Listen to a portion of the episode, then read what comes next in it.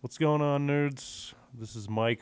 I don't usually do this before episodes, um, but I thought it was kind of important for this one. Uh, we try to have a lot of fun on Dragin' Deez Ballz in the comic zone in general. Uh, but this episode is really close to my heart, especially when it comes to like mental health issues. Um, and I know that there are people out there uh, suffering in silence. You know, going through depression, going through through the kinds of things or similar things that Vegeta is in the episodes that we're going to cover. You, we appreciate you for because without you guys, there is no comic zone. There is no Dragin' Deez Ballz. There's none of it. So thank you. And if you are struggling, don't do it in silence. Talk to somebody. Call the Suicide and Crisis Lifeline. That's at 988. They've made that number really short, easy to remember. So if you're struggling and you have nobody to talk to, talk to them. Talk to somebody. We appreciate every each and every one of you that listen to the show and give us a little bit of your time. Oh, oh, how is that possible? Oh, oh. Welcome, welcome, welcome, welcome. Welcome to the comic. Comic. Comic.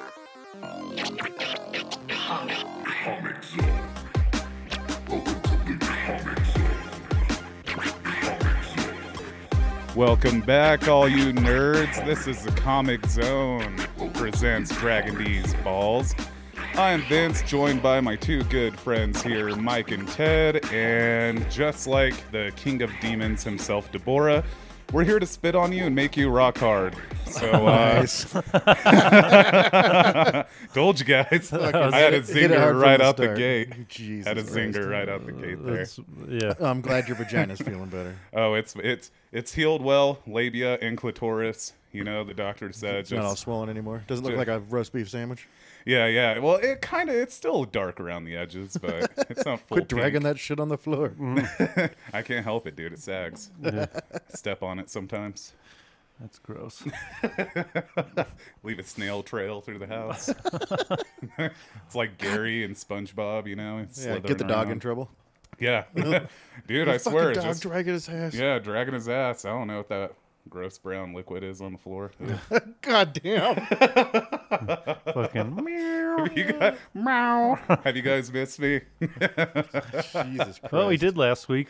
I mean, we we got her done though, and that was actually uh that episode went better than I thought it would, just because we were covering basically filler, and we I think we did a pretty decent job You guys killed it. You did really on. uh I was worried about that one, but we pulled her off, and we did it uh outside on Ted's porch, Yeah. drinking beers. Yeah, it was a good time. Had a had an AC unit blaring in the background. We thought would come up in the recording, but it didn't.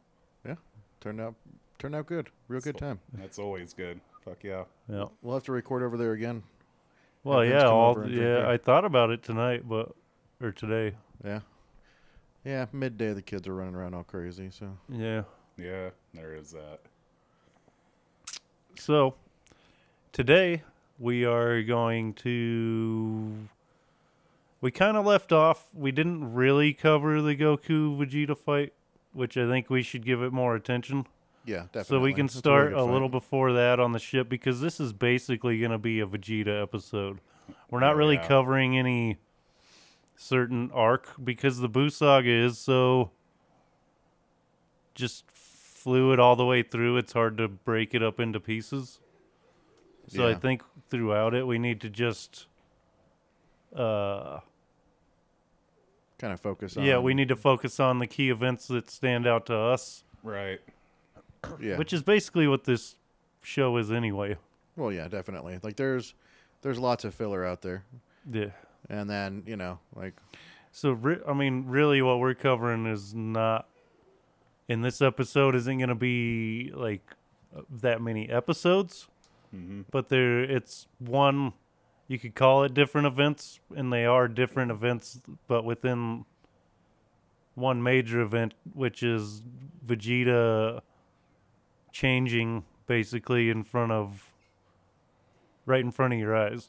Yeah, like he he goes through a pretty solid transformation. Like starts off And not like Super Saiyan style, but no, no, like mentally. mentally, yeah. Oh yeah, without a doubt. Like his character development through this little arc here is I mean his character development through the series is amazing, but in this particular area you see him dip back into his old ways just a little bit, Oh no, not a little bit, a lot of it. a lot of it. Like when he decides, so like we'll talk about the ship a little bit just because it's super relevant to Vegeta, right? So like go he's watching Gohan fight Dabura and he is so fucking mad because Gohan has basically just like stopped training and given up, right? Mm-hmm. And he's not even as powerful as he was during the Cell games, and it's just pissing Vegeta off. Well, yeah, and he, I think he even mentions that, like, if he was even as powerful as when he beat Cell, he would take Dabura no problem. Right. Exactly.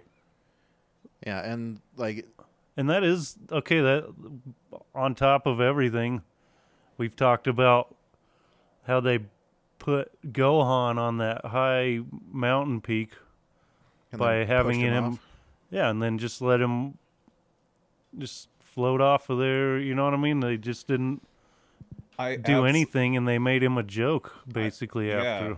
I absolutely hate one when they already made him kind of a scholar. I felt like they could have done that a little bit both. You know what I mean? They could have made him a scholar without him completely giving up on his training, completely turning his back to basically being a Saiyan warrior. Um, Well, he never cared but about then that. I I love the Great Saiyan Man. Don't get me wrong, but I see where like a lot of people thought that was like a fucking clown move, like a joke. You know, like Actually, it, I think it makes a lot of sense. Yeah, like him Uh, his- trying to blend with society. Well, not that. Well, not only that, but think about what he went through on Namek with the Ginyu Force, and how flamboyant and crazy with the poses they were, and that definitely had to make an impression on him when he, he was a little kid, oh yeah, and like was nearly beat to death by those guys or one of those guys right. and so that made a huge impression on him that like so for him to do that i don't think is too far off base and actually him falling off after the cell games makes a lot of sense for gohan Well, yeah, I I I like the Great Saiyan I'm just saying I see both sides of the argument. Yeah, like it I, sucks. I lean more towards like it makes sense. I like it. I don't really care too much that they made him the Great Saiyan Man. But I was watching a video, an interesting video on like things that the fans like hated the most with DBZ, and that was ranked pretty high. Well, it wasn't a video, it was an article, but like and I got the argument, you know, with the Great Saiyan Man, just because he is very goofy. There's not very much seriousness, but I like that because like it breaks the show up, you know, it does and it gives a little bit of comedy and humor to it. It doesn't always have to be like fucking serious, right? You know, Well, like yep. and when he's seriously fighting he's not the great Saiyan man no, he's being he's playing a superhero Yeah. part he's using his powers for the The for good, good. The city, yeah. And you Yeah. gotta imagine one of these guys would have tried that, right? Like somebody would have tried to be like a, you know, traditional superhero eventually with their yeah. powers. You would have thought it'd be Yamcha or something, though. yeah, That would have definitely would have been Yamcha. That's a yeah, Yamcha move for that is sure. a Yamcha move for sure. but he didn't. And also, I wanted to bring up just real quick about Yamcha. It's like we kind of shit on him throughout this whole thing. Mm-hmm. Really, that dude. You know, he he steps up quite a bit, like all the time. Yeah, Yeah, like, especially he in like at the cell stuff. yeah, at like, the we- cell at the end of the cell games, and Yep. when he, I mean him, Tien, Krillin, Yeah, like, everybody were jumping in and trying to help Gohan, even though they knew they were nothing to Cell, and he still had the fucking balls, and he was he might have been the weakest person there, Right. Yeah, and and, then he still after- had the balls to jump in there. right, and not only that, but like even after they keep getting knocked down, like he keeps getting up. Yeah, So Well, and I'm right there with you guys too, because like the more we've talked about the series and him and like the underdevelopment of humans in the series, like Yeah. I honestly agree that would be a pretty badass like thing if they gave him a power up. The humans found a new level to reach, you know, power wise. Yamcha. Yeah. It or the humans in general. he's turned into a gag within the show now, though. Even more than he was before. Like they even played on that, like him waiting for them to come get him for the tournament of power, even though they didn't even consider him. And that that kind of that kind of sucks. But I, I think that would make it better though, you know, because then if he found that new level, a new power level where he yeah, maybe he's not going to be taking on Goku or Vegeta, but maybe he could give like Piccolo a run for his money. You know, it would be one of Not those at this point. where they would all kind of go, "Oh shit, we've been kind of clowning on this dude, and now he's getting it- powerful." Okay, but the problem with that is there are pe- better people to power up than Yamcha. Like you could ah, you could do it with Krillin. Tien or Krillin. Well, yeah, but they already kind of did it with uh Master Roshi. yeah, I mean, but those dudes just like do a steady climb. There isn't any transformation. That that's what sucks. see, I, I think it would just be funny with Yamcha, like Tien or Krillin. It does make sense, Like Ultra it- Instinct Shaggy. yeah, you know exactly. It, it just it would be like silly because everyone, like you you were saying, they've been kind of clowning him and dogging him and Super. And he con- he like little do they know he's been training like nobody pays attention and that like drives him. That wouldn't that be cool? like it's like him nonstop. not being invited like drives him to train in secret and like he comes back and, and the is next like- villain. not maybe not a villain. That would be funny though. yeah, he's coming like, back all pissed He off. pissed off Yamcha and he's like super legit bad motherfucker. Like he finally got to where he could train like Vegeta. Yeah, And he's like really at 500 times gravity and just like a bad motherfucker. and he's just pissed and hits off. and hits that that human rage transformation. It's like superhuman Yamcha, Yep. and he's just fucking jacked, legit, and pissed off. He's like, "You motherfuckers!" you fucking Dragon left Ball me. Super, jacked and legit pissed off. I'm here to There- there you kick go. ass and take Dragon Balls, and there's no fucking Dragon Balls. anyway, yeah, we're out of Dragon Balls. Yeah, We're all out of Dragon Balls. Uh, so back to go. I just wanted to say that Uh-huh. I think Yamcha deserved a little more respect than we have been giving him, at least at that time. Right. It's like him, like he wasn't being a little bitch about it either. He No, was like he he was was, giving it like his right all. he was right or die in that moment, and that Yep. was pretty legit. Yep. Yep. I agree 100%. Yeah. I'll redact my my comments for that portion. Well, that yeah, portion. for that, I mean, yeah, you just gotta pick it up and talk about like character arcs. Maybe Yamcha's isn't as obvious as like Vegeta's, Yeah. Right. but like that is a little character growth, I think, compared to like him pissing and moaning during the android shit and then Yeah. stepping up against somebody even more powerful. Right. That's pretty dope. Yep. It's pretty dope. Uh, but anyway, back to Gohan and him fighting Dabura. Yeah, and Vegeta getting all bent out of shape because Gohan's not where he should be power wise, and Vegeta views it as basically just wasting time. And then that's about the time that Babidi kind of starts seeing that Vegeta has like that darkness inside of him. And Dabura pulls out and that's when Babidi, you know, attacks Vegeta's mind and turns him. And like it's a pretty intense scene. Like you watch Vegeta like appear to be fighting it, which I think he was some, but you kind of find out that he also decided to let Babidi just take over so that he could get rid of his emotion so that he could And this full is on fight Goku. And this isn't like a spur of the moment thing, I don't think. I mean, it's a him grabbing in an opportunity, Right.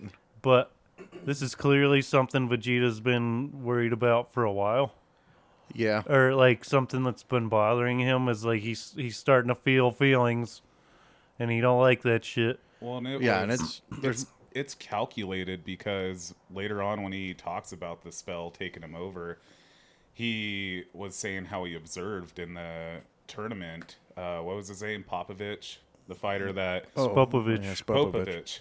I always Spopovich. Spopovich. That's right. I can't always remember the up. other guy's name though, No. for the life of me. I Bald guy number two. but The, the little guy. Yeah, exactly. but like, you know, he saw how they were fighting. Uh, Spopovich was fighting against Videl, and how he had that massive power increase, and so it was it was pretty well calculated. You know, like he he had already seen that and seen what Babidi's spell could do for him. I think that more than the power boost, he was looking at the mental freedom. Oh no, it was it was definitely both because he calls it out during his fight with Goku. Well, sure, Like he calls But- it out specifically that like when he saw Goku fighting. But doesn't Like- Goku in the middle of the fight go, "Oh, you would never accept help from anyone before this? Like, why are you doing it now?" Doesn't somebody say that to him? Yeah, it was Goku. Yeah, uh-huh. And it was like if I Because it's remember not right, within- Vegeta's response was really just like I've spent my entire life, you know, basically getting shit on by you. Like at every turn, just when I think I'm strong enough, like I lose and then you save the day. Like he talks about how demeaning it is. Like he's the prince of all Saiyans, yet this low level, you know, side Saiyan is just fucking everything up and surpassing him. hmm And I think that in combination with the emotional side was, you know, obviously it was enough to push him over the edge and let Babidi take over. And he definitely wanted that power so that he could actually fight Goku. it wasn't only just about Goku though. It was about. He even says it. He's like, I actually have started to think that the Earth is a nice place to live. Yep. He's like, I love my family. Mm-hmm. And he felt like that was weakening him. It made him weaker. When in reality, he didn't realize that that can actually make you stronger. He didn't. Right. That's why Goku and Gohan grow beyond him on a regular I think basis. for Goku, it's a little different. yeah. Like for Goku, it's like a one-minded. Like yeah, sure, he wants to protect the people around him, but he also, it's really just because he wants to be stronger. Well, yeah, but like you look at like the big catalyst moments for him, like the first time he goes Super Saiyan, like that is a protective moment, Yeah, Yeah, seeing his childhood best friend killed in front of him, right? set him yeah. off the edge. So, like I don't know, I feel like a lot of the big Saiyan jumps in general are fueled by either like wanting to protect or rage. yeah, for Vegeta, it's always been just like Rage. yeah, No, not even just rage. Like the the Be- drive to be right because like the first time he goes Super Saiyan is like him just letting go. and him not giving a fuck. Right. Basically, yeah. he's like, I don't care. Yeah. But now, I think that's just an interesting struggle that you're seeing from Vegeta. Is like he wants to be. He wants to be his old self. He felt like he was freer then. He felt like life was better then, and he could. He was the strongest, and you know what I mean. Yeah, like he And was then- just going planet to planet wrecking shit. So that's what I mean. no like the mental freedom, he didn't care, and Yep. like now he's starting to care, and that is alien to him. Yep. And so he's like trying to push that away and be revert back to his old self. Yep. He felt like that would give him a, give him an advantage, but I think yeah, he got stronger. But also it made him I think that's just like yeah, him projecting his actual weakness. Yeah, and what was interesting is like he didn't. He wasn't like crazy, crazy, crazy cocky with the Majin shit either. Like when he starts fighting Buu he later was on, resolved He, he I think he he was in a state of like just resolve. He was like, you know what I mean? He was Yeah, like, more this of- is what I got to do. Yeah. He's like, I'm sick of this shit. He's like, it's my time. Yeah. Exactly. And like we talk about Gohan doing that. Like we've we've talked about that before. Like when That's he different. I think that's Right. a little different. right, but all all three really do it pretty regularly. Like when they just hit a certain point, Of like, fuck it. yeah, fuck it, I'm just gonna take care of this. Like Goku does it, Vegeta does it, Gohan does it, Yeah. Oh yeah. and they all just hit like that mental clarity state where they're just trying to get some shit done. Yeah. So and like yeah, their motivations to get there are a little bit different, but And we talk about like shitty animation in the Oh, show. Jesus, this Christ. part of the show doesn't really suffer from that, especially like during the Goku and Vegeta fight there's Right. and like during during Vegeta's fight with Buu. Yeah, there's there's a couple of spots, like especially like the long distance draws that are real shitty. But other than that, like the fights are well animated. All of the artwork looks pretty good. Well, Majin Vegeta is one of the Best looking Yeah. characters ever. Yes. Well, and I- I'm glad you brought up the animation because there is one weird thing I noticed. They were a lot more vicious and visceral in the Android saga, and I've noticed in the Buu saga with the animations, this one is veiny. There's Yeah. a lot of Yeah. veins, like even Buu's shell. It's like a ton of fucking ah. sh- veins. it's almost like a big nutsack with veins, you know. And like when they're Super Saiyan 2, man, it's just fucking veins galore. Yeah, like Spopovich just looked like somebody was collecting testes and threw them in a sack. yeah. So it's just interesting to me. Like, really paid attention to the animation this time around. I'm like, okay, so we had the visceral fucking arms being chopped off and shit like that, you know, kind of almost like gore. And now this one, they're like, you know what? We're going to put veins on fucking everything. yeah. You Well, see yeah. that car? We're going to give it veins. right, but it kind of like as far as like the following like their power curve, like it kind of makes sense. Like It does. like them bulking up, But it's even just- within Super Saiyan. Like it, it there's just some logic weird to it, I think. But I don't know yeah, if they it's bulk definitely up. now that I- you pointed out, it's definitely I don't know if they bulk up. They just more cut. It's almost like they like learned how to draw veins on people, you know, and they're like, "All right, we fucking got this on lock." Yeah. Well, they used do to do the pulsating veins. Like, remember in the first episodes when they were fighting Raditz and Piccolo doing the special beam cannon, and he had the veins like throbbing all over him. Yeah. like they were very selective with their veins in the past. They do like one or two good ones on the head, maybe three, you know, while they're doing a special beam cannon or something with Piccolo. But like, it's just like I don't know. They cranked it up in this. I feel They definitely did. It's I like- think that was like just to show that. they're bulkier, Well, like Ted was saying.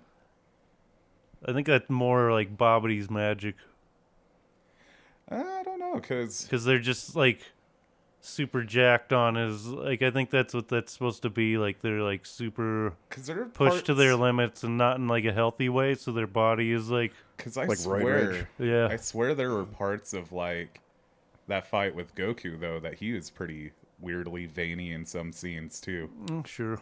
Yeah, But- there's lots of veins. So many Yep. veins. I, it's not like I'm shitting on it. I just think it's interesting. I'm like, okay, they they they just decided to do a lot of veins this time. Yeah, they. Well, they definitely did that. Yeah, I Yeah. I still like the artwork for this arc a lot though. Yeah, It's so beautiful. I mean, like you were saying, compared to the past, I feel like the this is when the artwork gets truly consistent in the show. You know what I mean? Like we've talked about before, there'd be times where you'd see a fight scene, it looks fucking beautiful, and then afterwards, Vegeta would be talking, and it looks like a third grader drew him. You're like, what the fuck happened? Or there's still some of that. Yeah, and I think that's probably just like we've discussed before, like them hastily trying to get shit going. right? So I think that like timelines is probably part of that. But then there's there's other things. Um, like the ones that I like to point out is like Android 17. Like how he was drawn in the beginning when we first saw him compared to how he is in Super is a massive transformation. Well, yeah. Well, the Like just, just, the, the, shape super of their just the shape of his head is completely these, different. the super aesthetic is completely different than Right. Dragon Ball Z though. yeah, definitely. Like it definitely changes. You can look at frames next to each other. It's cleaner in in Dragon Ball Super, but not quite as uh like it's more I don't know, hardcore looking in Dragon Ball Z. I don't know how to explain it. It's like it's more smoother, more rounded. Yeah, it's like Z is closer in, to in what Dragon Ball Super.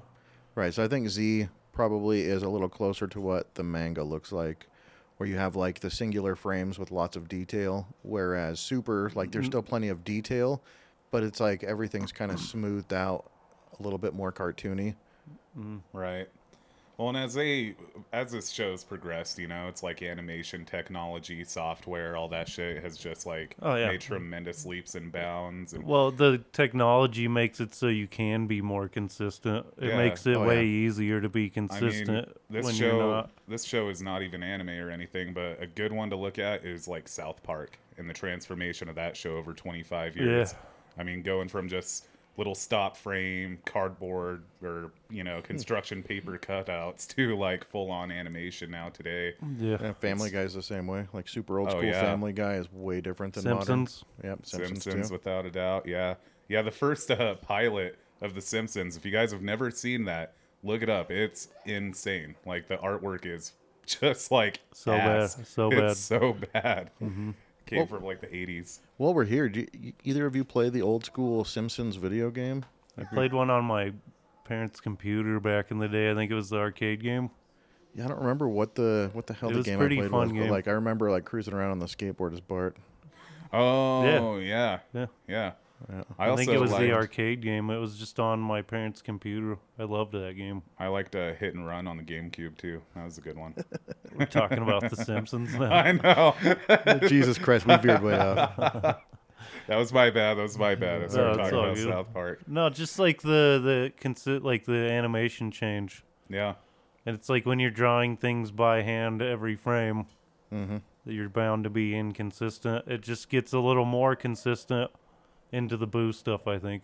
It Yeah, does. definitely, and it definitely helped set the tone for what Super was going to look like, and GT. Like I know we it don't is talk a lot. about GT, but like the art in GT was really good. I liked it. I think there's also more dimension to like the Buu stuff. Yep. It's like they took more time for shading, Yeah. and it just adds a little more, especially during like the Goku and Vegeta fight during the Vegeta sacrifices, which is where we're gonna end this. yeah. is like we're covering from Goku to Ve- and Vegeta to you know v- uh, Vegeta's sacrifice, and that is basically it in this episode. But it's all really important shit. Yeah. Definitely. And And, It's a lot too. Like we, uh, Mike and I are talking before the show. It's like a span of like seven to ten episodes, something like that. But there's a lot in those consecutive episodes. A Yeah, lot of shit that happens. especially like we said for Vegeta, which is why we wanted to focus on it. Like his, Oh, yeah, he goes from the you know taken over by Babidi, um, still fucking full on defying the shit out of Babidi. Like Yeah, he, let's he talk tells- about that for a second. He flat out tells Bobby to get fucked, man. Yeah, like, let's talk about that for a second. Babidi's It's like, like, oh, yeah, you need to kill this, and Vegeta says, I won't. I don't care what you want. and it looks Mm-hmm. like Vegeta's under his control at first because he goes to the. Um, I mean, at least to Bobby, it doesn't really look like that to the viewer because you know why Vegeta goes to the arena Yep. and blows up, like you know, half the crowd, Yeah. oh yeah, we which kind is super fucked. yeah we skipped All that. to lure Goku into fighting him because he didn't want to do it, really at first. yeah, no, Goku definitely didn't want to fight him. Like they just wanted to figure out a way to free Vegeta, basically. But he and- knew, yeah, he knew that Vegeta wasn't gonna let it go. Yeah, well, yeah. After you watch him blow apart a stadium full of people, Yeah. and, then, like that was that was definitely like a real dark moment for Vegeta, like the flashback to old school, like first showing up on Earth Vegeta. But how fake is that? Like he did that. You know, internally he was like still struggling with doing that. Like he wasn't. He didn't. He didn't not give a fuck that he did that. He was putting on a front, basically. No, that's the that's the thing though. I don't I don't think that was a front. I think that was the Babidi magic. Like that was just stripping his emotion away. Like that's because he talks about Maybe it at while first- he's fighting Goku. yeah, maybe at Yeah. first he was a little like, but by the time he tells Bobby to get fucked, he breaks the magic. Yeah. Yeah, kind of, sort of. Like, I don't know.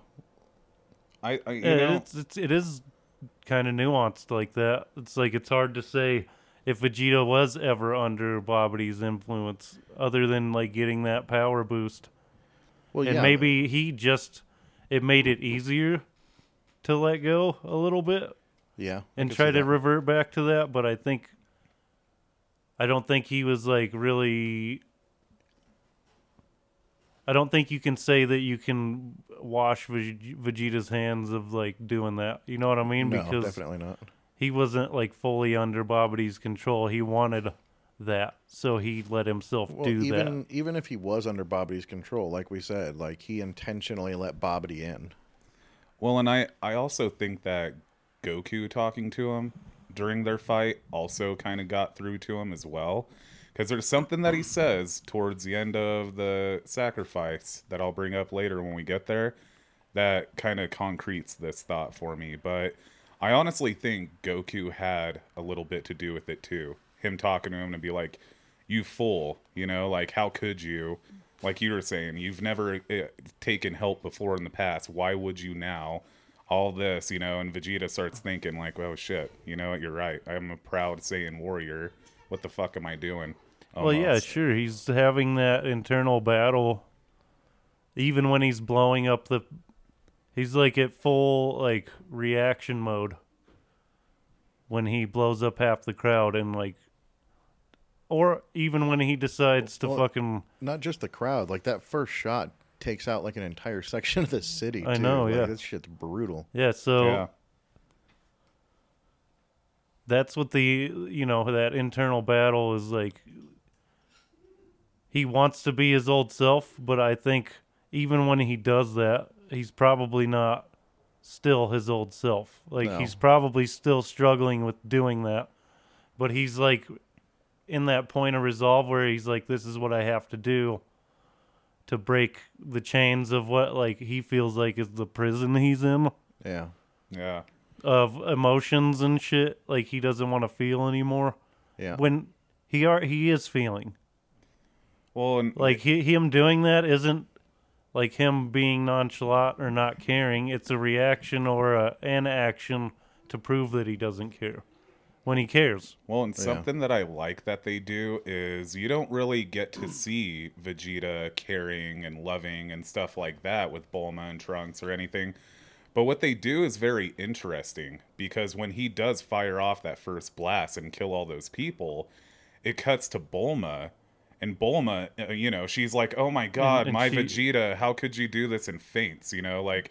And then the whole time he's fighting Goku and he's fighting Buu, and she's trying to make her way to him. You know, she's thinking to herself, you know, like, how could Vegeta do this? He's not this person anymore, and blah blah blah. And she's kind of giving you the well because she knows vegeta better than anyone oh, yeah. Exactly. And so, like, her fainting and seeing her reaction, that's given us, the viewers, almost like, yeah, Vegeta did make a huge change between Cell and this point. He, you know, she's probably like in in those moments i bet there are those like off-screen moments between them where she gets to see his more like tender side maybe yeah, when he's probably like, you know when no one's around and it's just Right. him and her yeah, behind closed doors. yeah he's probably uh, very sweet to her Yeah. and shows all uh, like but maybe not I'm I'm inclined to think not actually. Like just because like before the sacrifice you get the trunks hug. right And like that's he he calls it out. He said that, you know, he's never this held is trunks the first time I've ever held you. even you when were he was a baby No, since he was a baby. no he said he never held him even when he was a baby Oh, okay. Yeah. But mm. yeah, so that that makes me think that even behind closed doors, he's probably not super lovey. maybe not but also But her being able to see the good in him and seeing his shift to like loving his family and protecting the earth, like that's probably much more obvious to her because she's around him more than anybody else. But I don't think it goes as far as him being like soft behind closed doors. Well, well maybe not I think his relationship though with Trunks is a lot different from Bulma because Trunks is his son, and that's kind of like he's like you know, you're a Saiyan and all this other shit, Yeah, you know. Toughen well and he yeah okay maybe he doesn't have those softer moments but he also settled in to family life. He was trying to be involved in Trunks' life way more than Goku is in his kids. That's no shit. Like, Yeah. isn't that Yeah. crazy? Vegeta's a better dad than Goku. that that is kind of crazy. you like think a about way it, fucking better dad than you Goku. break it down. There's a good argument for that for like, sure. it- and there's instances of that in Super when Bulla is about to be born. Mhm. And Goku's like, "Hey, let's go train," and he's like, "Are you fucking kidding me?" He's like, "My wife is about to give birth in like a day. yeah, I can't do that." And Vegeta's like, "Why not?" Or Goku's like, "What?" And he doesn't get it. Like, yeah, So, I mean, there are ways that Vegeta is actually a better man and husband and father than Goku is, Yeah. like by far. yeah, Yeah. I, I would have to agree with that. He that. might not be the most like lovey person, but he's there and he takes a way better or way more involved stance in his family's lives. Yeah, definitely. Goku's always kind of Just going to train. yeah. Yep. Just trying Even to when get stronger. he's even when he's trying to farm. You Yep. Yeah. yeah. Yeah, he can't even do a fucking job and make some money. He's got to fuck around. Yep. Exactly. Which, why the fuck does he need a tractor? That's a good point. He is so fucking fast. He could. I mean, fuck, he he did it as take- training with Master Roshi in Dragon Ball. Yeah, why wouldn't you just do it all by hand really fast? Yeah, him and Yeah. Krillin. And be like, I'm done. I can train now. him and Krillin rototilling the whole countryside. I you know. It's like, And he's, yeah, so, he's so fast. He could do it in like an instant. yeah, he could do that in a done. fucking morning and just be done in a couple hours. Yeah, just he would just blur for a second and then be standing in the same spot and there'd be a trail of dust everywhere he just went and plowed. Right? Isn't that like the inconsistency in the show, though? Well, yeah. It's but like we- they don't use their that. powers for. normal shit. Yeah, why wouldn't you? Fuck, I don't know. I That's mean, where the Great maybe- Saiyaman comes in. Maybe the off chance that you know he's worried someone would see him and they'd freak out, you know, and give, be like, they don't give a shit about that.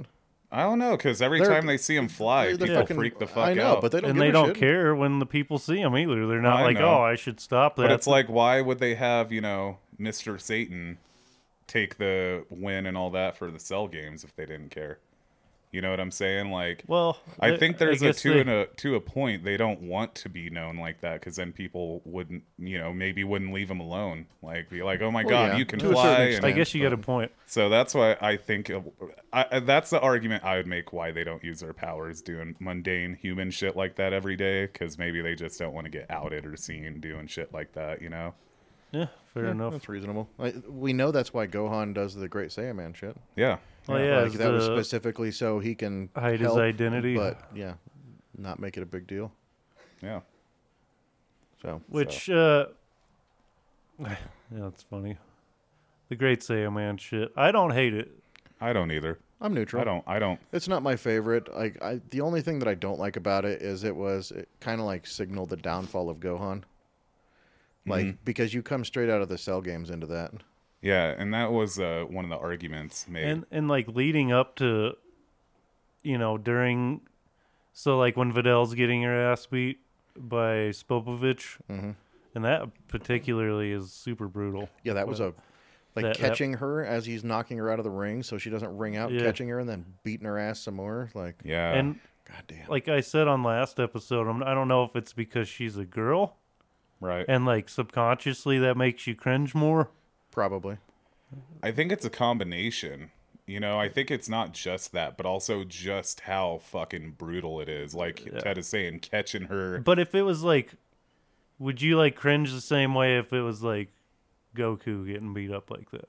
To an Pro- extent. Not but necessarily. I don't not think so. as but not as like as much. I like I said, I think it's a good mix of both because Yeah. it's a brutal ass beating no matter who was in that ring, It true. but It really was. it kind of is amplified because not only is she a girl, but everyone that loves Videl, including Gohan, has to watch it, and there's nothing they could do. You know, they're like, "Fuck." Right, yeah. Supreme Kai's like, you know, and then then in that moment, Gohan shows his like unpre- like not only is he unprepared like physically, he's not prepared for intense situations mentally yeah. because he re- he reacts in a stupid ass way. Yep. Mm-hmm. Which outs the Great Saiyaman. Well, not only that, but it gets him fucked up. It gets well, they not fucked up because but they end up stealing his energy. He like outs that he has it. Yeah. No, that wasn't during the Videl part though. That was when. Um. Well, yeah. No. He freaks out when Well, yeah, he freaks get- out, but that wasn't when that tipped them off for the energy. That was when he gets in the ring to fight Kibito, and Kibito tells him to Oh, power up. yeah, I They were intentionally baiting those guys so that they could I follow him back remember. to the ship. Yep. Okay, you're right. Yeah. So Which like, is fucked up too. Yep. Yeah, and like they did a really good job. I just want to touch on it a little bit of making the Supreme Kai look like the villain leading up to that. That was pretty cool. They did. That's a good point. They Like, really that was did. that was well written. Like just his facial expressions and He did look like his nonchalant. I don't give a fuck. yeah, And then Which you is find a out later that which is a He's not that drastic uh, shift to what he's actually like. yeah, yeah. like this was just him. In the beginning, I think he just kind of got there on the planet, like he had no attachment to anybody, and was really just on a mission for the Buu shit, right? And as he spends time with them and gets to know them, you get to see his, you know, softer. Well, and he just Realistic side. He is underestimating people on the planet when he first gets there. Oh fuck yeah! Because I think Gohan, Goku, and Vegeta are all stronger than him. I think So, like what you see later is respect. well, just him being flabbergasted at.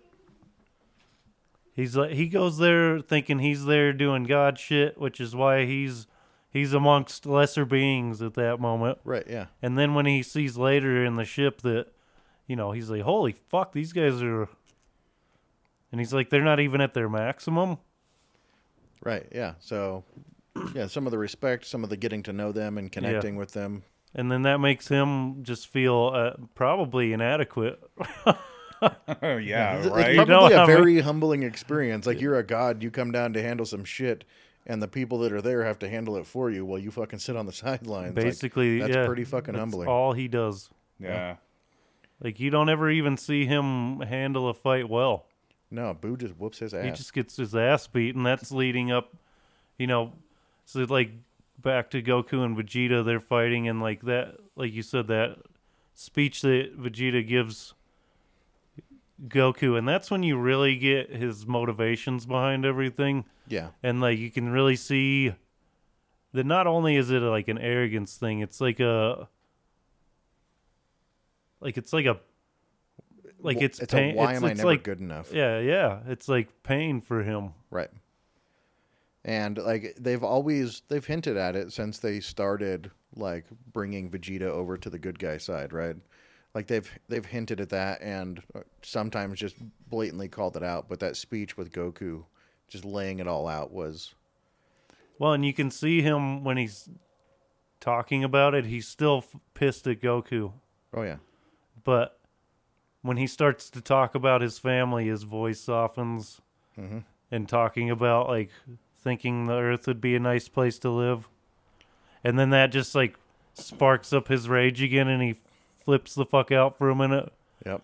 because he eh, he's like still struggling with like as he says that he feels those emotions again of like caring about his family caring about the earth Well, and let's give props to the voice actor Christopher Sabat for that because you're 100 percent. he did right. a fucking incredible he job He is hands down one of my most favorite voice actors for that moment because he delivers not just the lines but the emotion you know like flawlessly.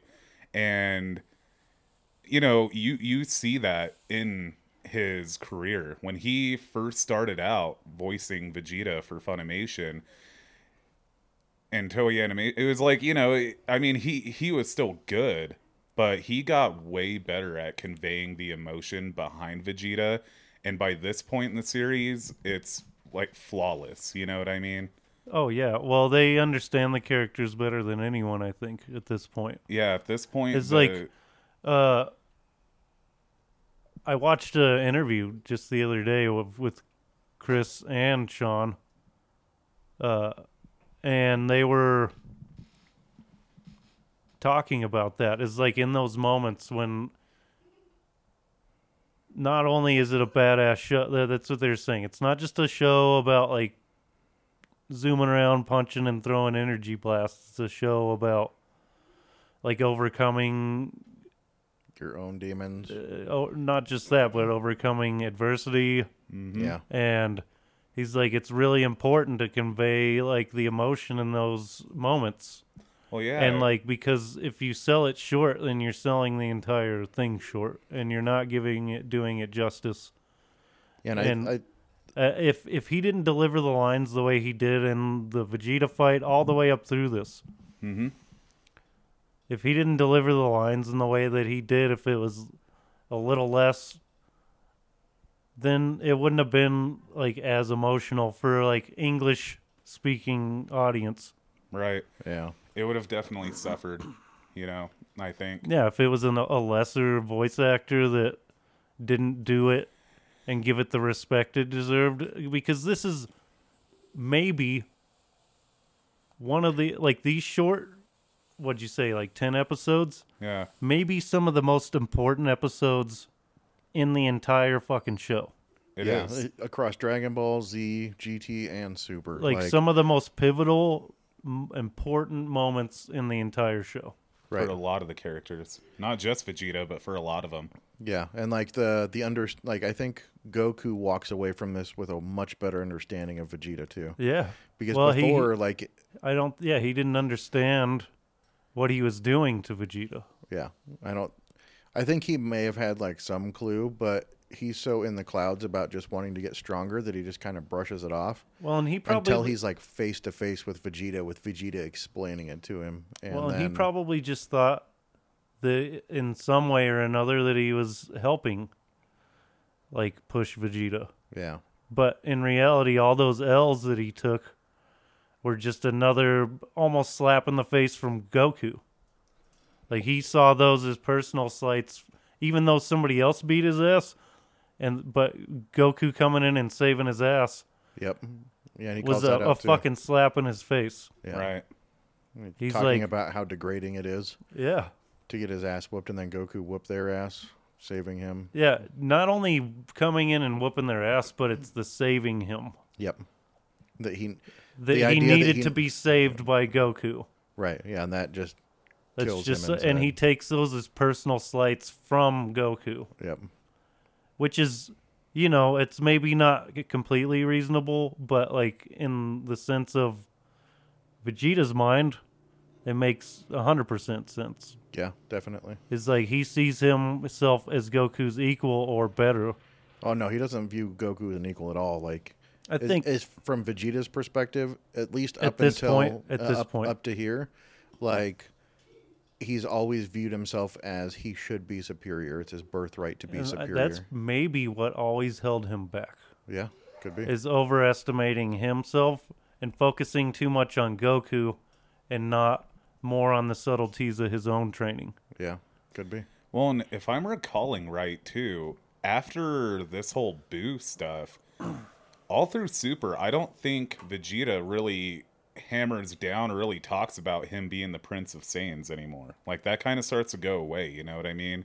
Because all the way up to this point, he's constantly like, I am a prince. I'm supposed to be superior. Yeah, and- that's part of what we're talking and like about. yeah, Yeah, Mm-hmm. it just drops off like that is one thing that they've done is they kind of dropped that off It's that shift in the ego to where he doesn't lose that pride in being a Saiyan or the pride in himself. Mm-hmm. But he loses the at all costs, like, and he finds a more mellow level in that. Like, he's not so driven by rage and like blinded by it, really. yeah, and it, and he's able to approach his training in a better way, and that drives him to being Goku's equal and sometimes his better. yeah And at this point, he is Goku's equal. Without a doubt and And you Right? know, Are you talking about during the Buu stuff, or are you talking about no, Super? uh, uh, by the where we're at in Super okay, yeah, at yeah, I would say they're they're pretty on par with each other. It's kind of hard to tell. right now, obviously in the show, we know later on that even though Goku and Vegeta fight and Vegeta wins, it's only because another, and he sees this as another fucking slight, and it's actually a pretty good one because Goku lets Vegeta think that they are equals in that fight. Yeah. When at any time Goku could have gone Super Saiyan 3 or raised his power as a Super Saiyan 2 even further and smashed Vegeta. Well, not only that, but even as they're fighting, Vegeta admits that Goku is actually stronger than him, even during that fight. Because No, yeah, without, that's what without I mean. no, because without Buu's power, Vegeta wouldn't be going toe to toe with Goku at that level. Like Vegeta calls that out during the fight. I think even though Vegeta had that power up, w- either way, Yeah, Goku still could have been raised his power as a Super Saiyan 2 higher.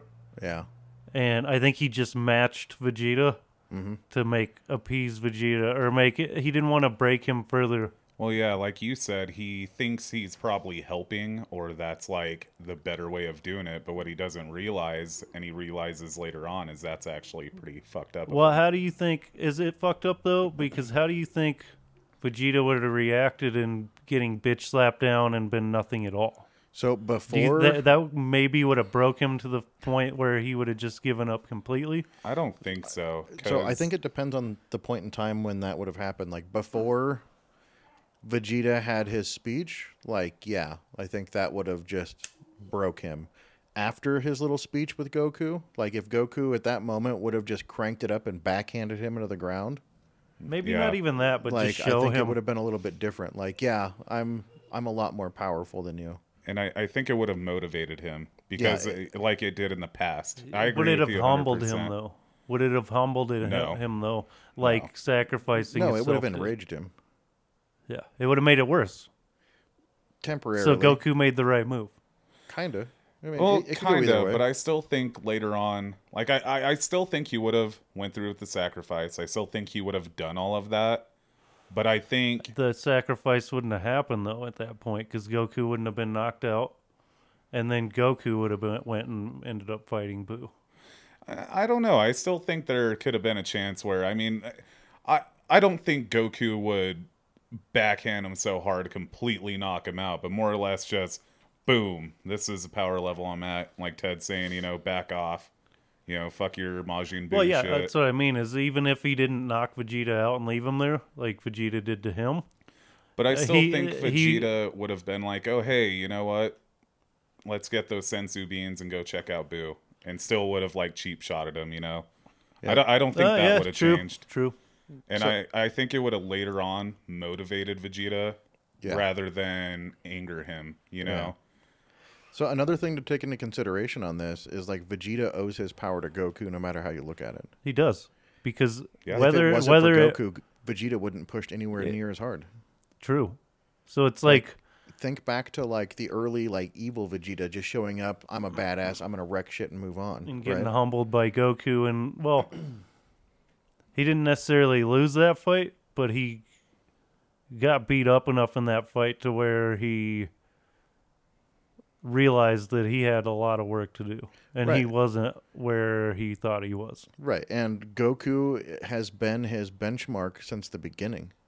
Well, Like- since since their fight, yeah. Yeah, like that has been what keeps Vegeta getting stronger. Goku doesn't need anybody to keep himself getting stronger. He just wants to keep getting stronger. Whereas like I feel like there were like if he truly like just like surpassed Goku by a wide margin, like I don't think he would maintain his training as much. Like because that's such a driving force for him to get stronger is to beat Goku. And that really culminates in this fight that we're talking about where you know, he did most of what he just did to release the emotion and beat the shit out of Goku. Hmm. So you kind of have to wonder, like, if he ever did like way surpass Goku, what would have happened? Like Goku would have kept training, and Right. eventually caught back up again. I think if he surpassed him in in these early stages, it wouldn't have been good. no, definitely not. It definitely wouldn't have, wouldn't have been good. But Goku would have caught him. That's the thing. Yeah, yeah. It's like, yeah, Vegeta would, and it, it's happened points where Vegeta was stronger than Goku or seemed to be, and then Goku passes him pretty quickly. Mm-hmm. But- Man, this just further cements my point. Like they have to do like a what if series, like even just one season of random fucking events. You know, Yeah. what if this happened? Yeah. You know, if this went differently, or even a movie series, you know, like hour long short movies of Yeah. just what would have happened had this occurred, you know, Yeah. Would be so Well, that, fucking some dope. people do like fan fiction like that, and it's pretty cool. There's some really good fan fiction. Like I really enjoyed the one that uh, talks about Chi Chi being the main villain throughout the whole series. Yeah. Like that's saw- actually is a solid argument. like it's holding good them points. back. Oh, I haven't seen that. Yeah, uh, you should look it up. It's very interesting. It basically talks about how Chi Chi constantly holding back Goku and Gohan's training is what sets up these future antagonists to uh, kill and destroy parts of Earth and them to go through all the fucking pain and anguish they do is because, specifically with Gohan, because her pulling the whole scholarship with him and trying to get him to be, you know, an outstanding student and not train and not be like his father and shit. You know, there's uh, no denying it holds Goku or Gohan back a lot. Yeah, and you have to wonder, like we've talked about Gohan, like not being like in the fight like Goku is, like he isn't just all about the fight, but like when he was younger, like especially like the cell stuff, like I think he easily could have gone that direction if they hadn't had that arrangement before the cell games, that after the cell games Gohan would become a scholar. Because remember, Goku and Chi Chi had that discussion and he agreed to let Gohan focus on his studies after the Cell Games. Yeah, and like, had it not been for them doing that scholar shit with that agreement, like, I still think Gohan could have easily followed more in his dad's footsteps because he- he, uh, loves training with Goku. Like, we've seen that, especially during the Cell Games, like when they go in the time chamber and shit. But that Piccolo made the point that basically he just wanted to spend time with Goku. Yeah, that's true. Yeah. So, So I don't know. Because Goku's a shitty dad. It's an interesting uh, fan Yeah, he's not theory, for sure, though. Like with Chi Chi. Now, obviously, you know, yeah, like uh, that's a kind of a reach to say she's the main villain because of that. But I think she's just a mom.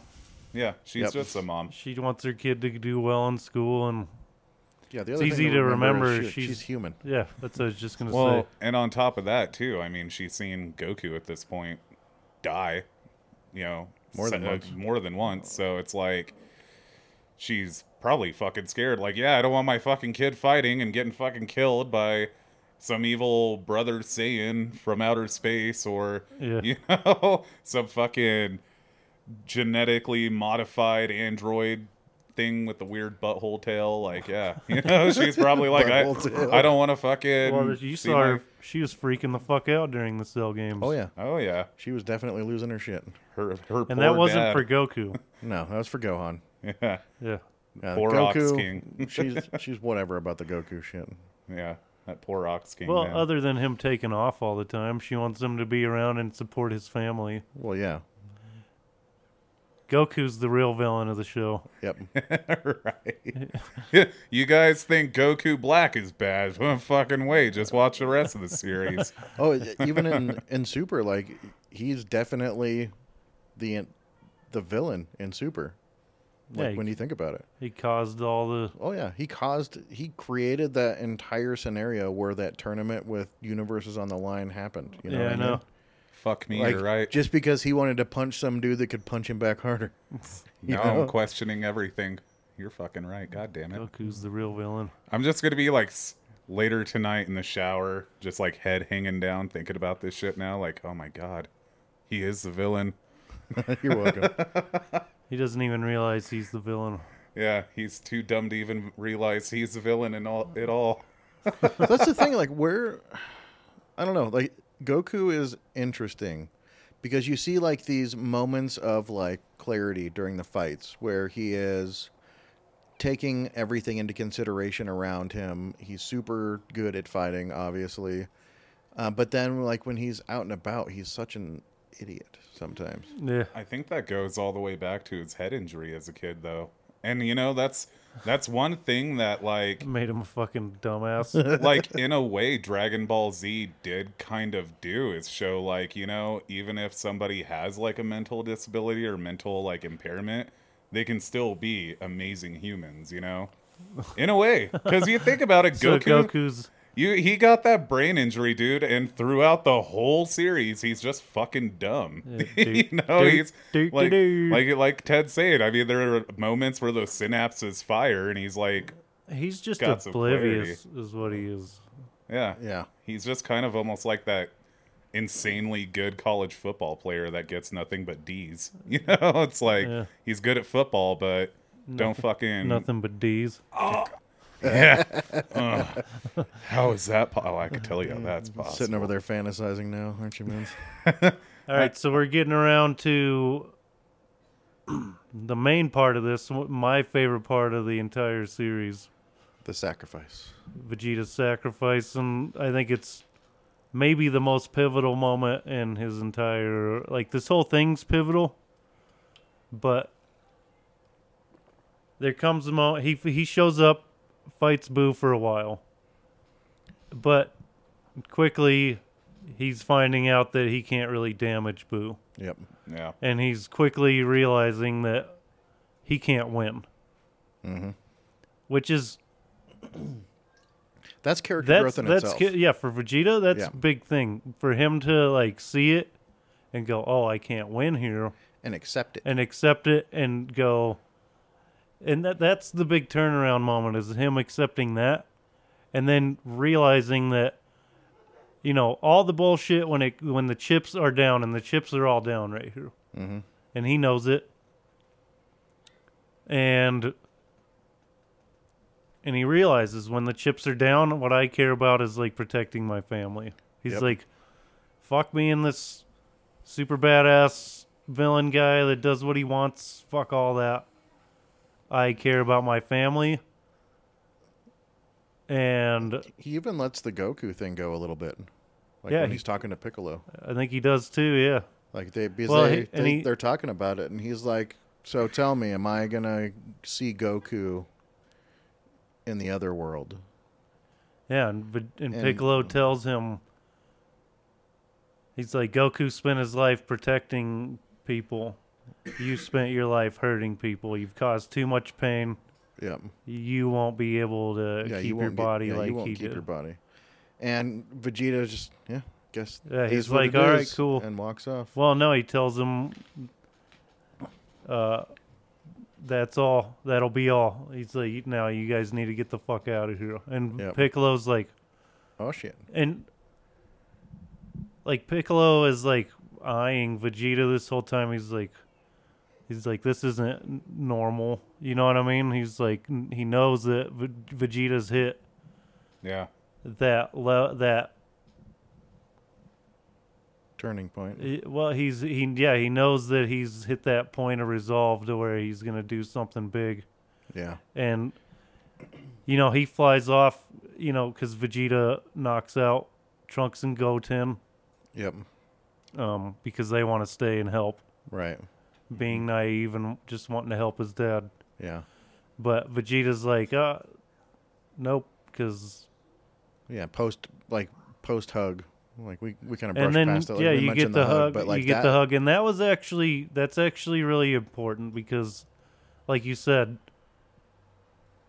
That was his Vegeta, goodbye, and he knew Vegeta's. Vegeta, as he's hitting these points of realization, as he's watching, standing there watching Buu like get closer, and he's like, you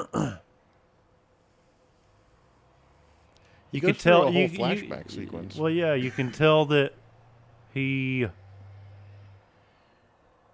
That's about the point when he realizes that he wants to protect his family. yeah. It's the point that he hugs Trunks, and he goes. He goes, I don't think I've held you even when you were a baby, and like, it's kind of weird for Trunks that he's like hugging him and He's shit. like, Dad, what's wrong? yeah, he's like, what this the is hell? embarrassing. Whoa. Yeah. You know? But it's really important for Vegeta because it's something he would never do before and probably something he's never done in his life. Yeah, It's like I don't think he. Not only his son has he ever he never hugged his son, He's never hugged anyone, even when he was a baby. Yeah. He probably was never held or hugged either. Yeah. Yeah, probably not. So for him to like be able to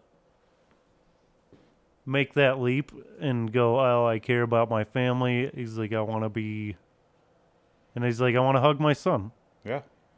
and that's pretty legit. Yeah. It is. And that part for me specifically is like I never got a lot of hugs from my dad either. You know what I mean? So that for me and like seeing that Yeah.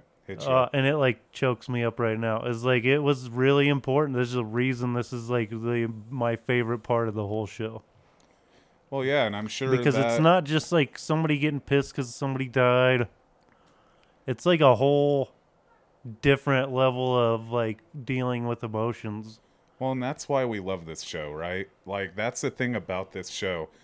There is something relatable for everybody in the show. You know what I mean? There throughout the whole series, especially now up to this point, I think anyone could watch through it and relate with a certain character or a certain scenario like this. You know what I mean?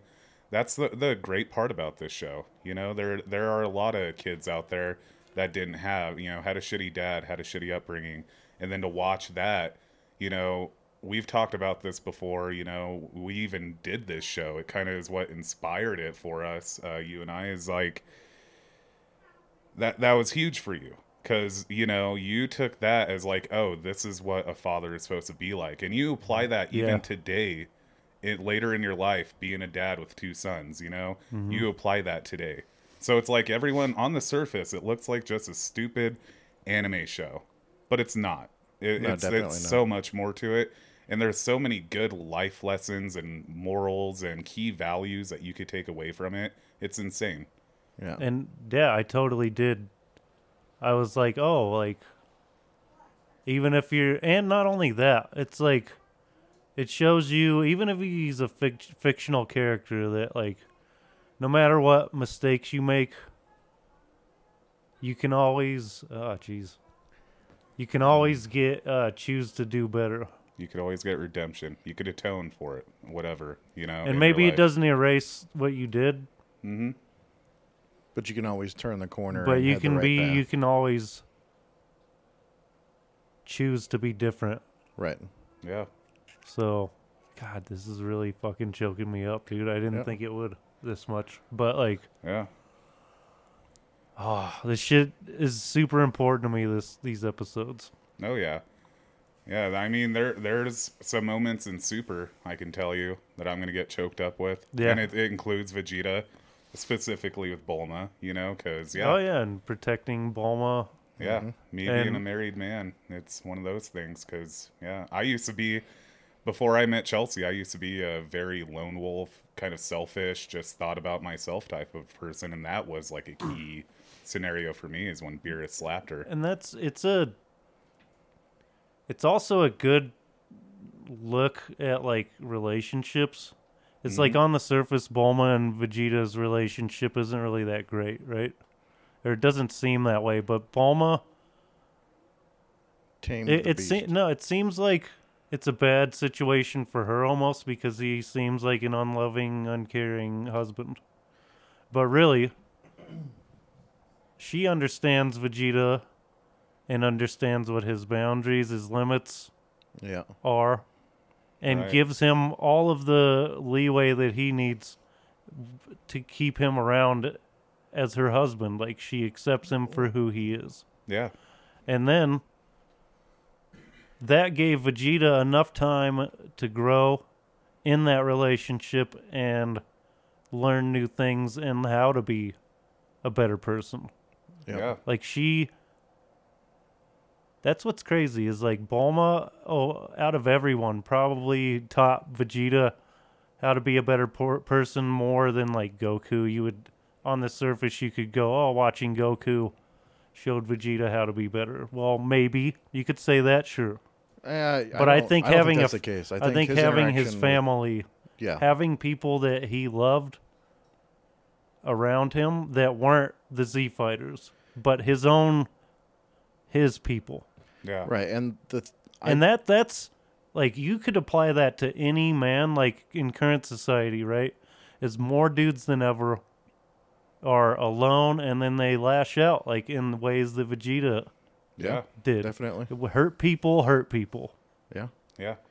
And if given time to prove your worth and like prove you can be better, be shown you can be better, Mm-hmm. and then given the time to like process that and then apply it, Yeah. Right. anybody be- can be a better person. Oh yeah, for sure. and and it was so key for men too because like nowadays it's become a lot better for men to be able to talk about their mental health issues or talk about like our issues in general you know but back when we were growing up watching this it was still very much that stigma of oh you're the you're a man you can't talk about fucking emotions and feelings you know you can't and cry or you can't fucking yeah, and so that show really helped. I think a lot of a lot of guys because it was like, well, it's okay to show emotion at times. It's okay to protect your family, to be, uh, fucking, you know, a man. But at times, you know, have those moments of okay, you know, I I can show emotion. I I can. I, I can be emotional for certain shit, you know. yeah. Well, and you can. It's okay to be who you are and show love in the way that you know how. Exactly. And the way Vegeta knows how is to just be there. Yep. Like to be Yeah. there and A lot he- better than Goku, like Yeah. we said. Like, Yeah. I think that's his he doesn't know how to necessarily hug his son every day. Yeah. See, and that's but that's, he he knows how to be there and love his family and like when it when the chips are down, he puts it all. on the he's there. Yeah. Yeah. Like when Beerus is scared as he was a Beerus. Mm-hmm. Groveling at his feet. Yeah. Like as soon as he touched Bulma, Yep. like you said, that's my Bulma. Like how fucking dare you? Yep. Yeah. He's like, I don't give a fuck if you're a god, like, or nobody touches my Bulma. Yeah. And that, you know, and that I think in essence is like what Vegeta's love is. It's deep. Mm-hmm. He doesn't like show it all the time, but when it counts, that's, you know, he can be counted on to be there for his family. And that's, I think that's what it is. Yeah, and like exactly. Goku is like basically the polar opposite of that. Like he's always aloof and training and gone, but when he is around his family, he's loving with them. Yeah. With Goten And Gohan and Gohan, and, Chi-Chi. he, yeah, he's very pleasant to be around when he's with his family, and everybody Right, loves he's being just around not him. there most of the time. And, and that's his- that's where Chi Chi's love comes in the same way. Is like she struggles with Goku, but also when even later in the show is like like she'll get pissed and he'll leave, and then she's like, ah, well, fuck it, you know, he'll be Yep. back. Yep. is like she even gives her Goku the space he needs to be who he is. Yep. Well, yeah, and that's like so important too because you know that taught me as a kid relationships are supposed to be two ways. You know, there's give and take. You know, there are times where she expects Goku to be on the farm farming and working for the family, and then you know she starts to kind of release her grip and go, okay, he needs to go and train. He needs to go and train. You know, and it, it's it's important because you know that's a key key thing for a relationship in real life. You know, you have to have that give and take. Um, because, you know, I feel like at this point we could all say we've probably been in a relationship where it's been more one sided. And Or if somebody's trying to change who you are yeah, you and know, like pulling you away from the thing that you love. yeah, it's, It's it like you're not making me happy by doing that. You're not making me better right. by pulling me away from the thing that I love. Unless it's something like obviously not good for you, Right. Mm-hmm. like fucking doing drugs and shit or Right. Like, but if you pull somebody from their passion, then you're not, you don't, you're not loving them the way that they need to be loved. Yeah. Like, Agreed. Like you have to give that person, if you love that person, you have to give them that freedom, freedom to be who they are and chase their passions and be their cheerleader. Right. You gotta Yeah. you have to love people for who they are and not what what you want them to be or what you think they could be. or what mm-hmm. you think they should be. Right. God, so much good shit in this Dude, show, man. okay, Just- so. Back to the there sacrifice. there mm-hmm. are there's a key point in all this and like and I think no, we have been on the sacrifices we're talking about like this is clearly like a obvious like mental health like struggle, right? Yeah. Yeah. Like anybody could struggle. Obviously it's on like a crazy super saiyan scale, right. but But it applies to a lot of guys in real life. Yeah. It- because, you know, we're expected to be the tough ones and to not, like I said, show that emotion or, you know, and, and it's like you, you not show weakness, you know? or understanding where somebody is starting from Yeah. and why they are the way they are, and maybe they just need to be shown that not all people are garbage Yep. Yeah. for them to start to change or change completely eventually like Vegeta does in this in this moment you know he's still uh, kind of a dick later after this Well, yeah. I But mean, there's like, that still clear- the cocky saying, but he's cemented himself in being like the good guy. yeah Right. Yeah. And from this point forward, like, it's still kind of baffling to me that they question. Well, to, I mean, to be fair, not very many of the Z fighters were around for this sacrifice, right? Like Goku wasn't there. nobody was there Piccolo and Krillin Piccolo, yeah, Piccolo, yeah, exactly. So, and like, even even into Super, like he had been so bad in the past that like they question his motives even in Super sometimes. yeah like almost put like when the when Frieza comes back and they're wondering if he's gonna switch sides and rejoin Frieza. Which is fair. It's like that's fair. And that's what I meant by when I said making that right choice can help you redeem yourself in your own mind and become a better person. Doesn't erase what you did before and maybe people are going to question your motives because of what you did and that's like the consequences of it doesn't not erasing right. the past. But Yeah, also, exactly. if you continue to be that good person, people are going to start to associate you with those good things and maybe not those bad things that you did. Oh yeah. But also, there's always going to be the people that judge you based on what you did no matter what how no matter how much you change. Yep. And they're going to have an idea of who you are in their head and that's never going to change. Right. Yep. Doesn't matter how good you are. Mm-hmm. there's a point and we got to talk about like the intensity of the moment when Vegeta, you know, P- P- Piccolo, Krillin, they they've flown off and it's just Pic- Buu. Buu and Vegeta. Vegeta. and Vegeta's li- or Pic- or Buu is like yelling at Piccolo and he's like, "Oh, where are you going? I want to fight you." Yeah, and Vegeta's and like, "Ah, those Vegeta's are- like none and- of your concern. like he draws all the attention to himself and not in the same way he would before. Yeah. He's doing it to allow them to get away Yep. and protect people that he would wouldn't have gave a fuck about in the past. He would have Yep. let them die to save his own skinny, like no problem. Yeah, and we we saw that uh, even as far up as the Android saga, where he didn't give a shit about Bulma and Trunks. All he wanted to do was fight the androids. Yeah, yeah. He he he.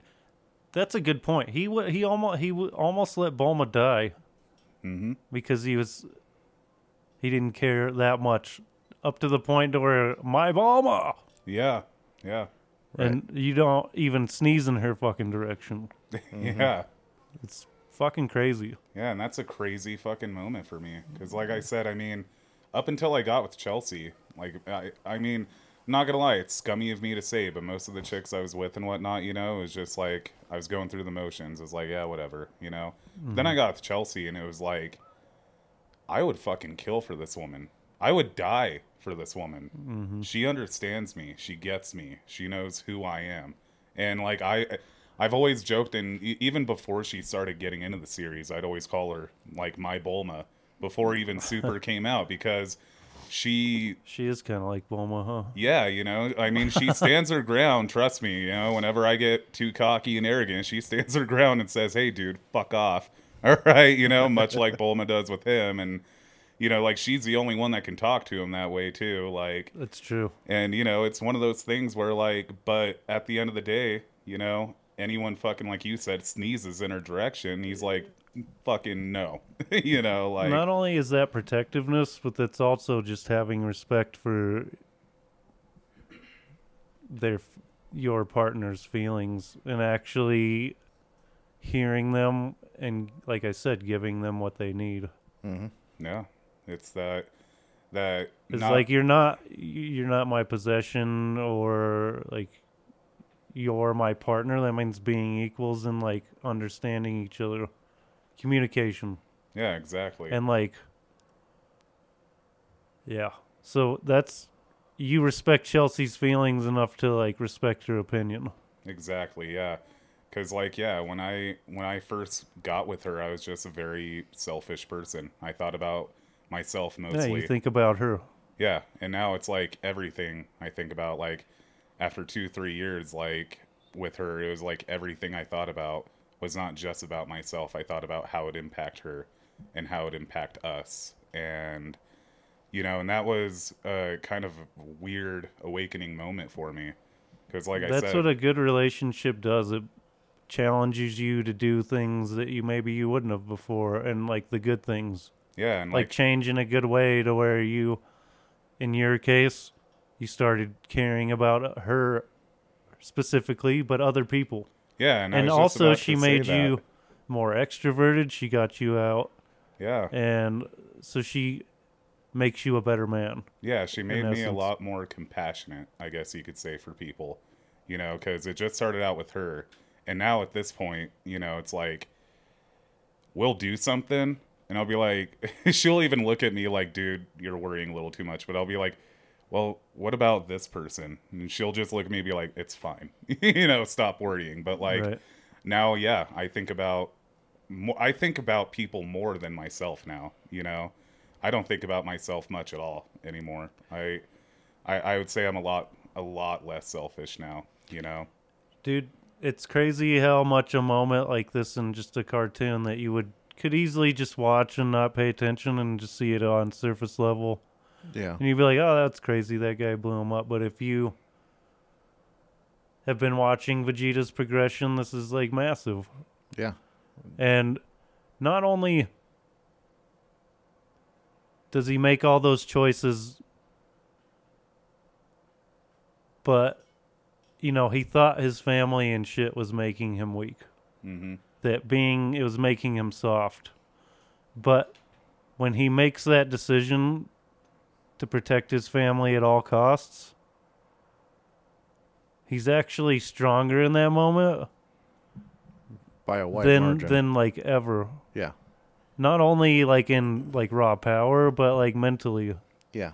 Like he's And that's really what He's that like whole so- scene is too. Is, is like him his, being solidified in in his like it making that choice and realizing his family meant everything to him made him stronger than he'd ever been right. because he was no longer broken in his mind or like confused. Yeah. And that's what this whole scene, the whole sacrifice scene really is, is him shifting from the selfish side to the protective side. Like that is the moment. Like the, you know, Mhm. that that episode or two. That And he That's says one of the turning point. fucking coldest motherfucking lines I've ever heard oh taboo. to Buu. And hold up. So after he tells him, Vegeta's like, you know, talking to Buu, telling him he's gonna be his opponent, right? He's Mm-hmm. like, "Don't worry about anybody else. I'm I'm your opponent." Mhm. And Buu's like, "Oh, I want to turn you into chocolate or whatever," and Mm-hmm. you know, Vegeta just kind of laughs and tells him, I, I think I finally understand you. He's like, let's go. And fucking powers up. And that part is so fucking gangster. It really is. Because, like, just like the zero fear or like concern for himself Yeah. is like that shit's empowering as fuck. Mm-hmm. And It's so, like it shows you like the like when I mean strength is that Right.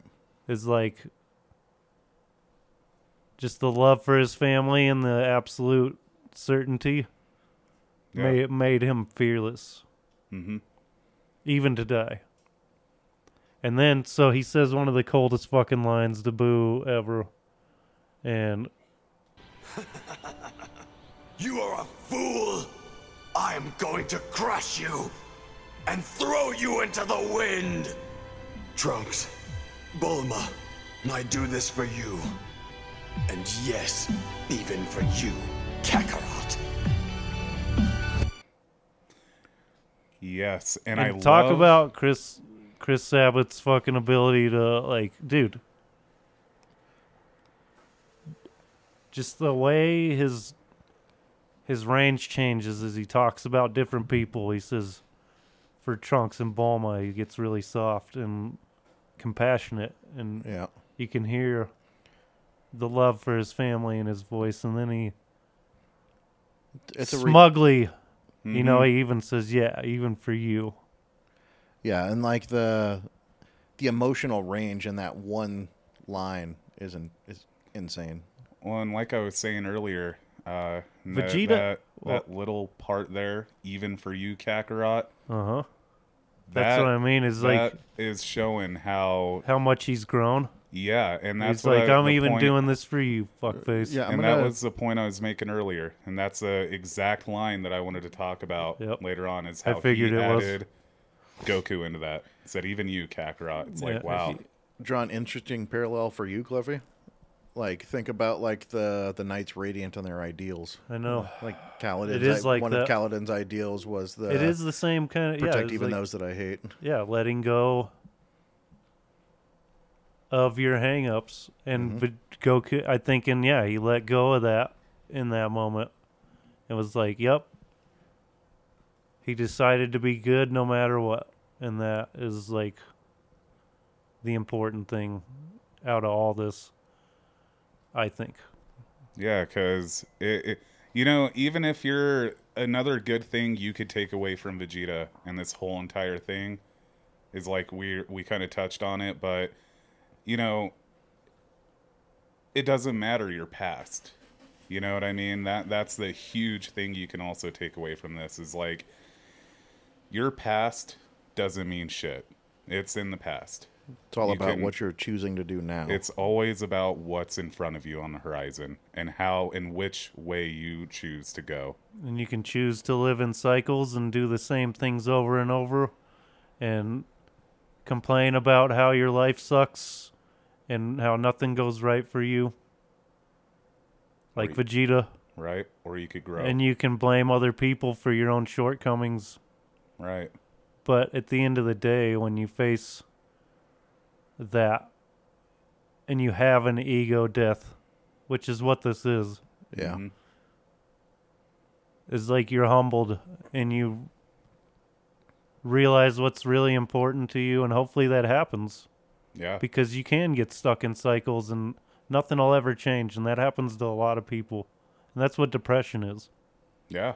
is being stuck in cycles that don't lift you up out of the hole they just keep you in it it's a vortex Right. of fucking making the wrong choices because it's easy because you're used to it Right. It's what you're used to doing. Even if it brings you pain, that's what I'm used to.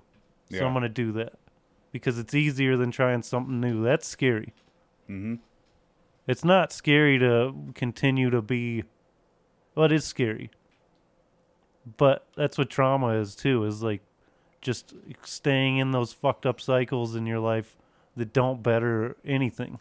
Right. and breaking those chains to become a better person. Yeah. Yeah. And that's what this is all about. Like it's it's about so many things.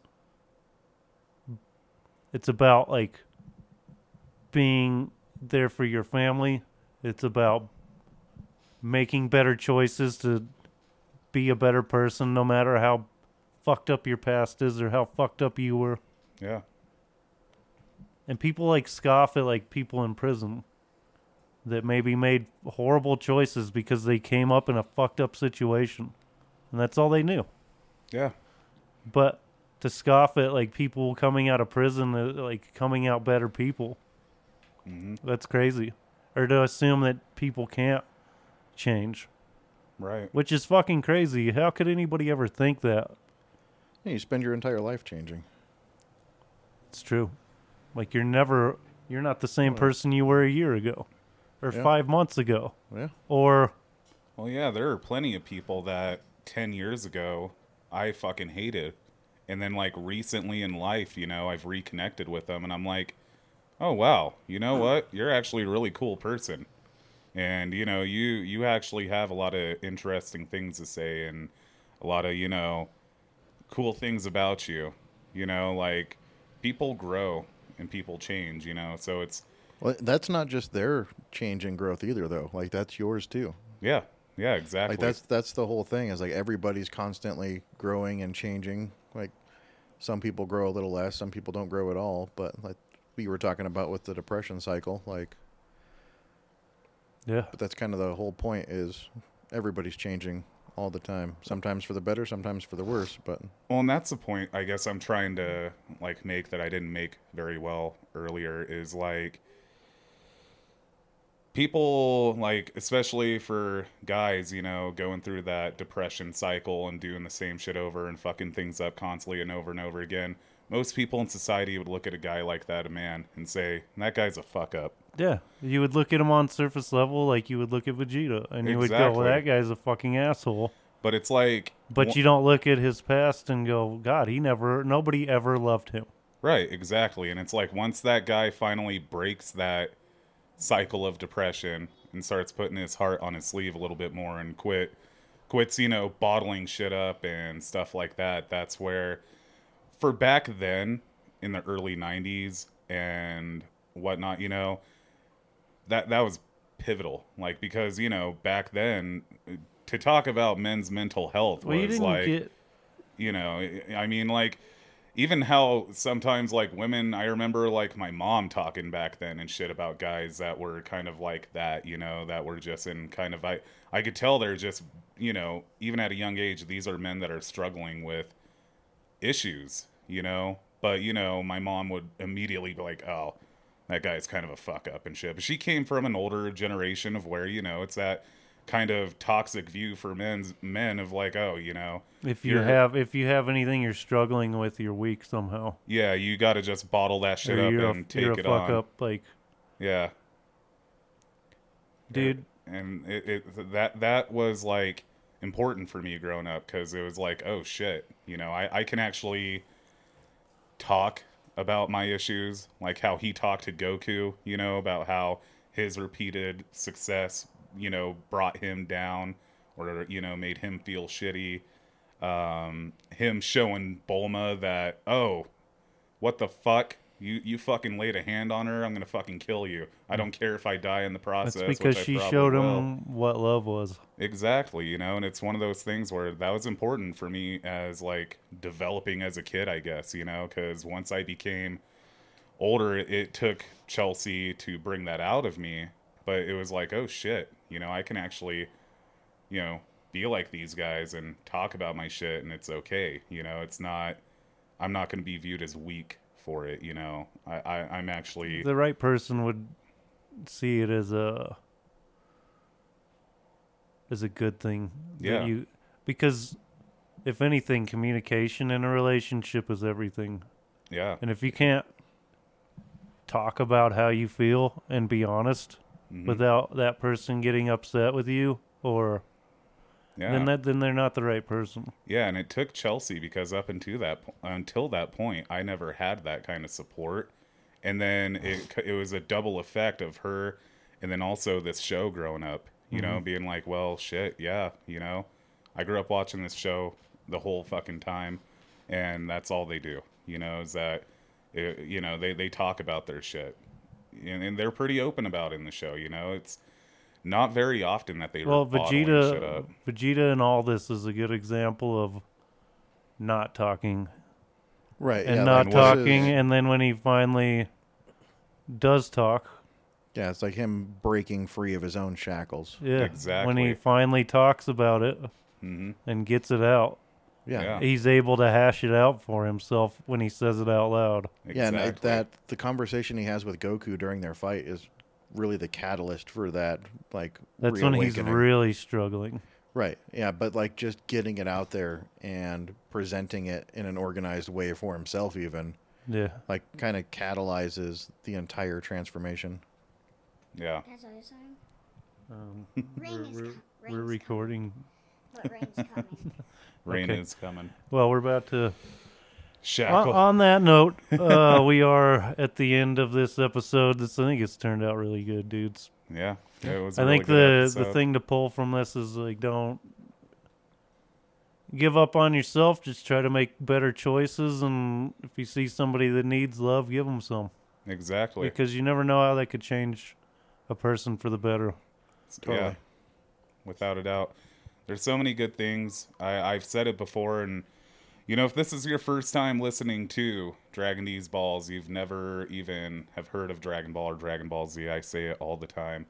Check the show out. Bukaki so blast. That's what you say all the time. worth it. Yeah, no Well- bukkake blasts in this one. This was a serious one I wanted to do. Yeah. I've always wanted to do a good episode about like depression, mental health, and all that. And surprising this, it's not where I expected it to go, but I'm Well, kind of I'm it really kinda happy it fits, did. like- it totally You- important. You have to wonder, like, we always viewed Vegeta as this, like, you know, super hard, crazy asshole, right? Up until his turning points, obviously, like you see his growth, but hmm like, I wonder, like, maybe if his rage was driven by depression. You know what I mean? Yeah. Yeah. or just you know not knowing love. Yeah, It's like he all he knew was fighting and destruction. and and being a fucking hard ass. Like Yeah, you can't if, when that's all you see you can't expect him to be anything but that right you, you can't expect him to know how to have a family that you know shows each other affection and you know or expect him to even know how to have a family you know, it's kind of it's interesting. Like that same cycle repeats on different scales throughout the show too. Mhm. Like you see the same thing with like Beerus and Whis. Well, not so much Whis, but like with Beerus, like when he's introduced, it's the same thing with the Supreme Kai. Like when they're introduced, like they are aloof and don't give a shit about any of the people they're interacting with. But as they're around them more and more, like they see the humanity and it starts to rub off on them too. So like yeah, we saw a lot more with Vegeta, but it's kind of a repeating theme throughout the entire show. agreed Mm-hmm. I think that might be a good spot to send it out. yeah Absolutely. So, if you enjoyed this episode and this is your first time listening, go ahead and check out thecomiczone.com. We have links to anywhere you can get our podcasts uh, Spotify, Google Play, Apple, all the good stuff. We're on Twitter, Instagram, and Facebook as well. Check out our group on Facebook. Yep. A lot of good memes there. The Comic Zone. Yep. And don't forget our TikTok page too. Did I didn't I say TikTok? Maybe. I think I did. We got a bomb TikTok page. Mike does awesome with it. There's some funny shit on there too. So Yeah. Thanks, man. And to be fair, the funny shit's just us. yeah, Mike says like two words. Yeah. Yeah. No, I, I didn't mean that. Jesus Christ. the sand out of your vagina over there. No, it just healed. Is it healed in? Anyway, You're this making a has pearl been- now? the Comic Zone. Peace out. Later.